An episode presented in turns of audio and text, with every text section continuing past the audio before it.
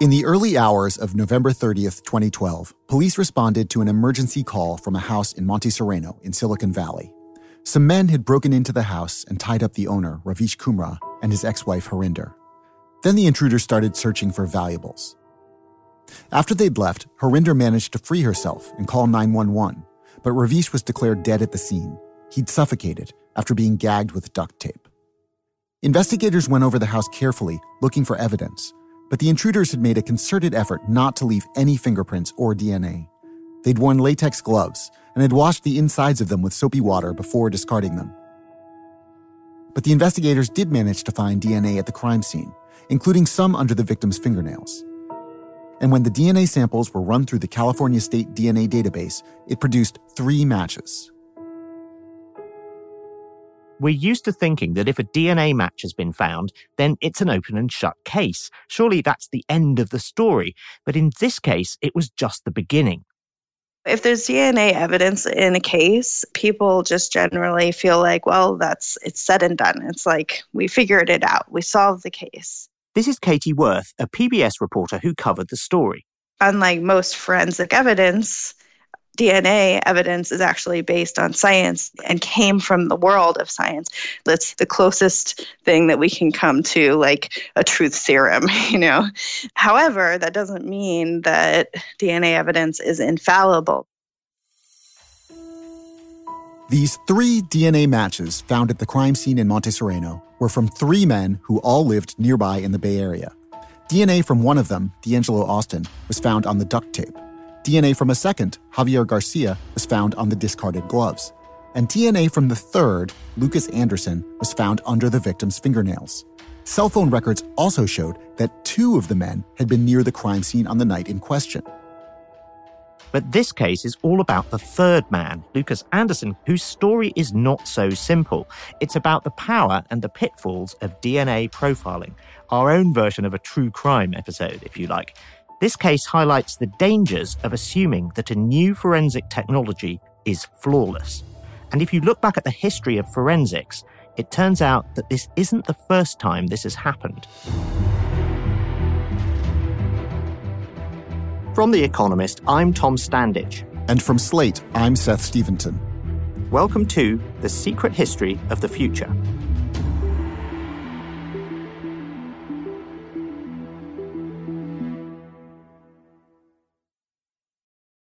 This episode is brought to you by Visit Williamsburg. In Williamsburg, Virginia, there's never too much of a good thing. Whether you're a foodie, a golfer, a history buff, a shopaholic, an outdoor enthusiast, or a thrill seeker, you'll find what you came for here and more. So ask yourself, what is it you want? Discover Williamsburg and plan your trip at visitwilliamsburg.com. So Seth, welcome to Deptford. Glad to be here. And it's a neighbourhood in South London that has a slightly sketchy reputation, I suppose. Possibly going back to the fact that Christopher Marlowe, the poet and playwright, was murdered in a pub in Deptford in 1593. It's had some time to graduate from that rep, hasn't it? It looks very vibrant and lovely where we are. Exactly. So it's a happening part of town, but what interests us, and the reason we've come to this particular shop here, which is 34 Deptford High Street, is that this was the site of a murder in 1905. Doesn't look particularly murderous right now. It's like a little store where you can make international calls and do worldwide money transfers. Well, back in the day, it was a chandler's shop, and that meant you could buy oil and paint and candles and so on. And just like today, there was a shop on the ground floor, and then upstairs there's a flat where the shopkeeper can live.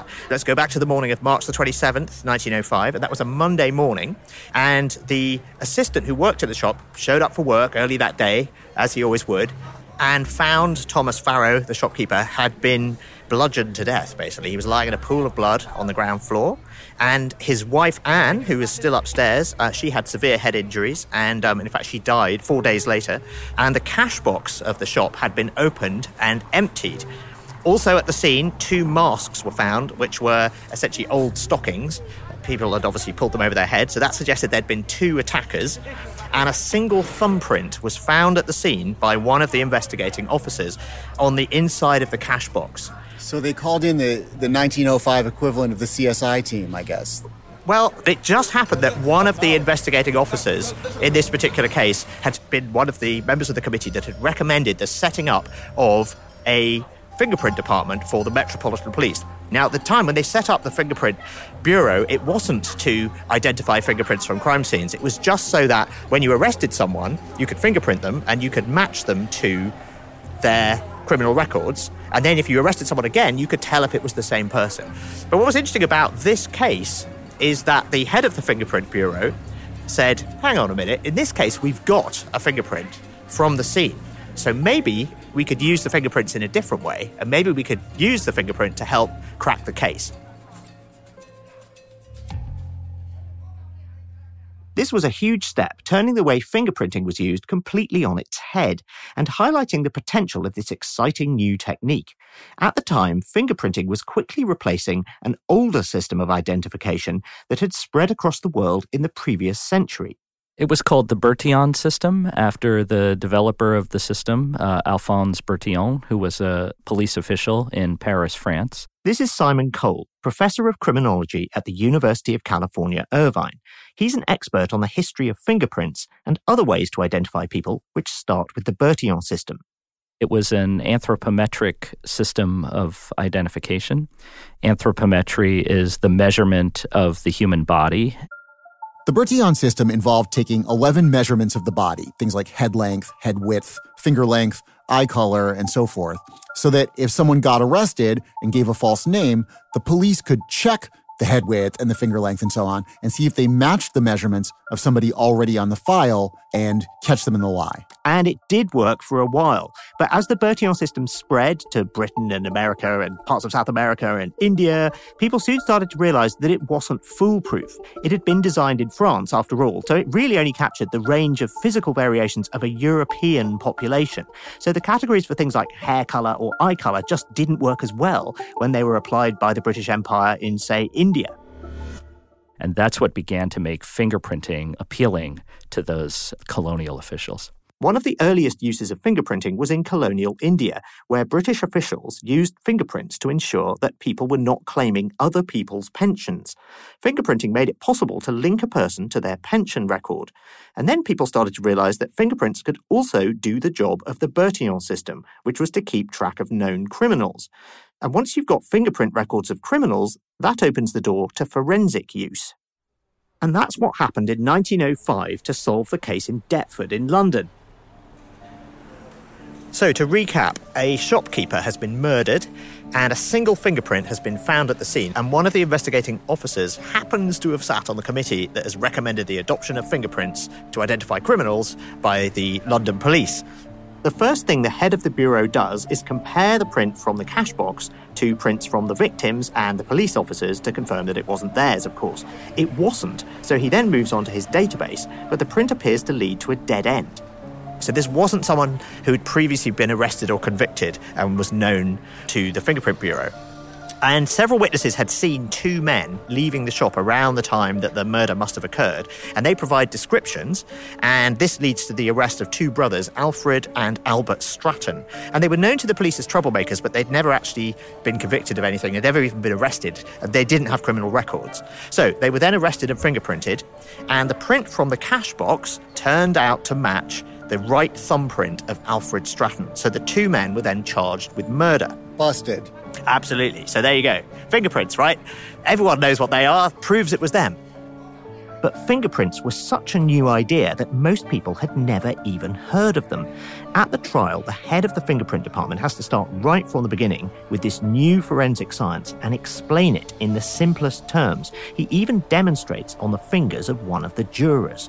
And once he's demonstrated the principles of fingerprinting, he's then able to say, and here's the fingerprint we found at the scene, and he shows a great big blown-up photograph, and then here are the fingerprints of one of the suspects, and look, they match, and he can put them next to each other, and he can show that here are the whorls, here are the... Exactly, the swirls and the branches and all of the different things. And this was one of the first times a trial had used fingerprint evidence in this way. The result of all this is that the jury says, yes, we do believe that we put all this evidence together, including the fingerprint evidence, but the other evidence too, they're guilty. And the Stratton brothers were both found guilty and hanged.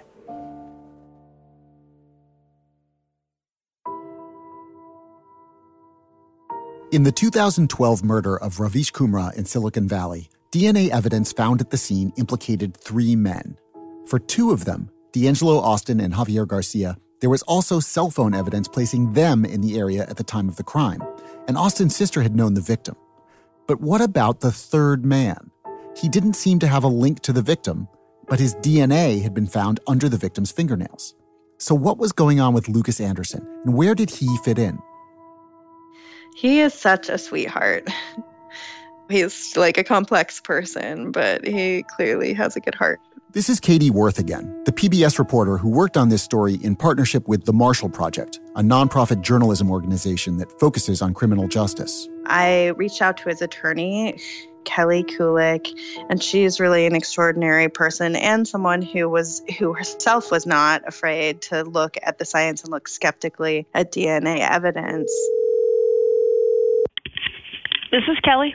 Hello, Kelly. It's Tom here. Kelly Kulick is the deputy public defender for the county of Santa Clara in California. She was assigned to represent Lucas Anderson.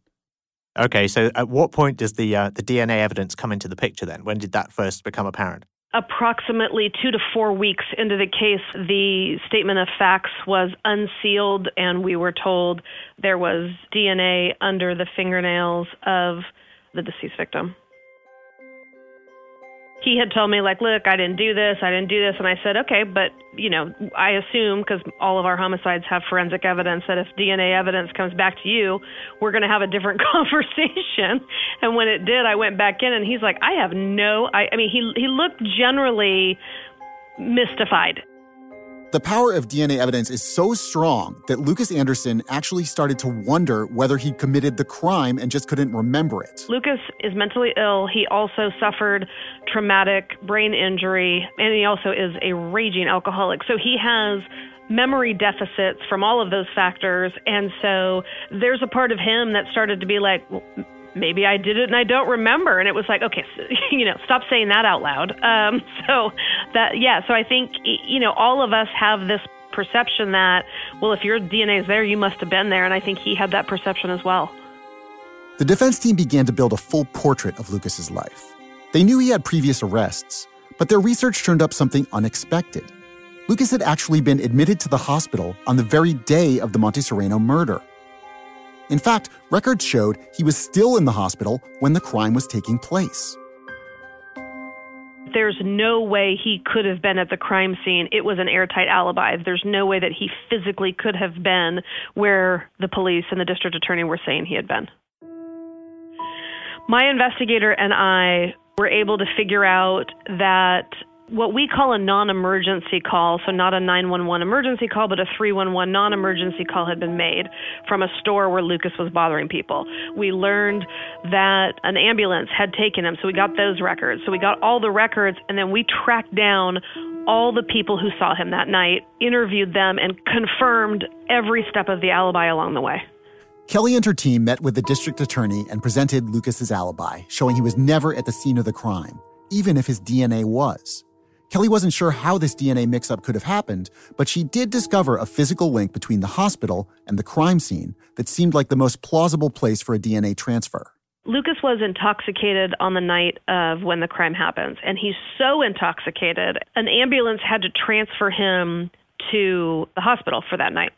The ambulance that took Lucas is the same ambulance that then responded to the homicide and took possession of the dead body, the crime victim there. So that ambulance was the link between Lucas and, a few hours later, the crime scene. Somehow, his DNA was left in the ambulance and transferred to the victim's body. One explanation is that the DNA was transferred on a pulse oximeter, which is a piece of equipment that gets put on your finger to measure your vital signs. But there's a wide range of other possibilities. Could it be the ambulance guy's uniforms? Could it be the gurney? It could be anything. So I think the end answer is we know the location. Do we know specifically how it transferred? I don't think that we'll ever know. The case against Lucas Anderson at that point unraveled very quickly, and the district attorney dropped the charges against him. He was released after spending nearly 6 months in jail. For many people involved in the case, including Kelly Kulick, this was the first time they had encountered the idea that DNA could be transferred so easily from one place to another. But has that changed anything about the way DNA evidence is treated? first question is, should it? Yes. Has it? I think that's going to be slower. The problem is that the legal world doesn't like change. Science and technology moves fast, whereas the legal world likes tradition and it relies on precedent. We used to make a reference, which, it's a little gross, but it's, you used to have buckets of blood. You used to have a lot of DNA to do DNA testing, and we were dealing with single source, meaning one person's DNA. The technology has gotten so good, which is amazing, but now you're picking up such low levels of DNA, and while the technology is running fast, the ability for us to interpret it, in particular in a forensic courtroom setting, is way behind. The Lucas Anderson case isn't the first time that forensic evidence has made people jump to conclusions. Back when fingerprints were first introduced, everyone just accepted the idea that they're unique to each individual, and they probably are. But it turns out that for nearly a century, nobody really questioned just how reliable fingerprinting is. The correct question to ask was, could a print left by me be mistaken for a print left by somebody else in the world? That's our fingerprint expert, Simon Cole, again. A few years ago, he and several other researchers went to look for studies on the accuracy of fingerprint analysis, but they couldn't find any. People just said, all fingerprints are unique. That's all you need to know. It was just simply assumed that it was 100% accurate based on the claim that all fingerprint patterns are unique. They brought this to the attention of the forensic science community, and that prompted researchers in 2011 to take a much closer look at the accuracy of fingerprints. And what they found was surprising. It turned out that fingerprint examiners made false positive errors, saying two prints match when in fact they don't, in about 1 in 1,000 cases. And they made false negative errors, saying two prints don't match when in fact they do, in about 1 in 20 cases. Given the hundreds of thousands of cases in which fingerprints have been used, that means there's a good chance that some innocent people must have been found guilty, and a lot more guilty people must have gone free. A century of certainty about the infallibility of fingerprint evidence suddenly looked rather shaky, and this happened soon after a new forensic technology, DNA profiling, had appeared on the scene. Here's Simon Cole again. I think there are a lot of parallels between the shift from the Bertillon system to fingerprinting and the current dynamic between fingerprinting and DNA typing. One thing is this sort of impulse to cut down the old while building up the new. And amid the enthusiasm to embrace the new technique, whether it's fingerprints then or DNA now, we tend to overlook its flaws. But we've now started to realize that DNA profiling has pitfalls too.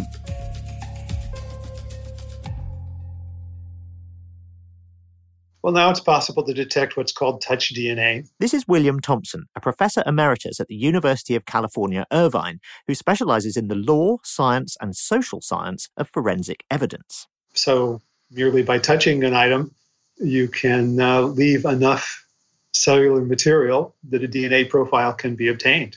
So what sort of thing? If I shake someone's hand, if I pick up a glass, or I use the same, coin or banknote to someone, I can end up transferring DNA? Yes, all of those. Interestingly, some people seem to shed a lot more DNA than others. And so you can have circumstances where I'll shake your hand, you'll touch some item, and my DNA will end up on that item in larger quantities than your DNA. So given that it's all become much more sensitive, has the forensic and legal use of DNA evidence kept up with these technological changes? We have had a long history of people failing to recognize limitations, overstating findings, and so on, that seems to be promoted by the institutional culture of forensic science in ways that are difficult to prevent. And yes, a tendency to talk about DNA evidence as if it's a definitive proof without acknowledging things can sometimes go wrong.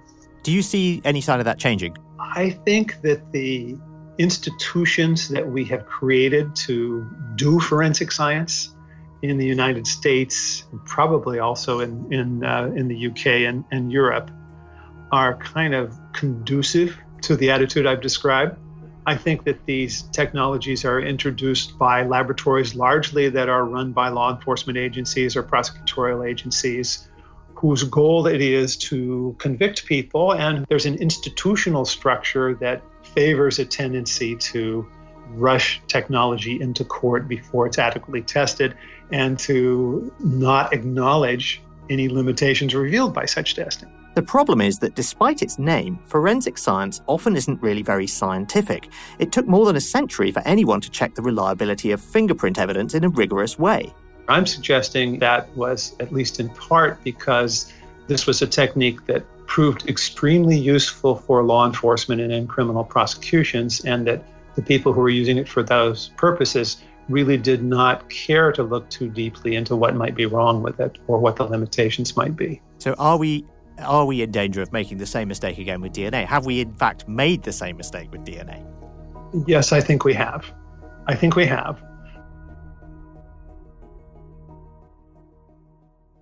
Studies have found that other forensic science techniques, like the analysis of bite marks and hair and blood spatter, are also a lot less reliable than people had assumed they were.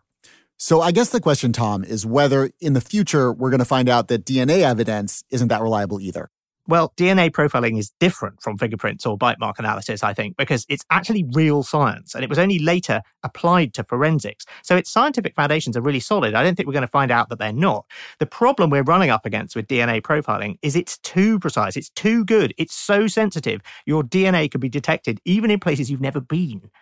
I wonder where these TV shows like CSI fit in here, because that's where most people are getting their understanding of forensic science from, and I feel like it might be a little bit misleading. Right. In real life, the DNA lab isn't actually next door to the police chief's office, and DNA analysis really takes longer than a 30-second montage with pounding music.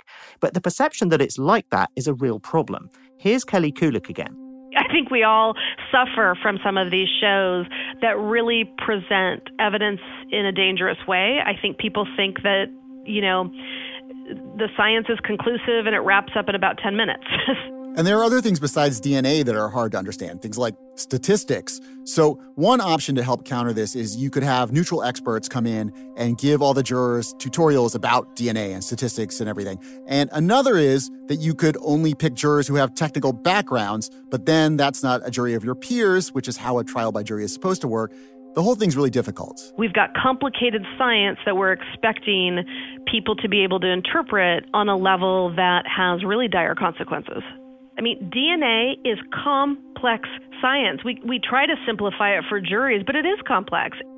Because of DNA's solid scientific foundations, people are inclined to assume it's infallible. So investigators and judges need to be even more aware of the problems that can arise when you're using it as a forensic science. We really need to put it back on the courts, and the courts are gatekeepers. Number one, they've got to learn the science. Many of our judges, I don't think, understand. I think our prosecutors also have to have the integrity and the ethics to know what evidence should be coming in, when their experts are going too far. And it's also on our scientists. Look, you can't go out on a limb that's not grounded in peer-reviewed, data-driven evidence. I think sometimes our experts become advocates as opposed to scientists, and I think that's when we all lose. And that means something like the Lucas Anderson case could very easily happen again. Oh, it's happening all the time. Absolutely. This isn't even could happen again. I mean, I think that we know that DNA moves. It moves between people. It moves between objects. It moves freely. And low quantities move, and now we're picking it up. And so I think it's always going to be a question of, is this DNA part of a crime scene, or was it the background DNA of this scene before the crime happened? That's always going to be a question now. There's a clear historical pattern here. We have a tendency to assume that new forensic tools are infallible. We did it with fingerprints, and now we're doing it with DNA. So it would be great if we could all be more aware of DNA's shortcomings. It's tempting to think of DNA profiling like a sort of superpowered fingerprint that can place someone at the scene of a crime, which it is. But DNA is different from fingerprinting in some very important ways. And it's not just that it can move around in a way that fingerprints can't.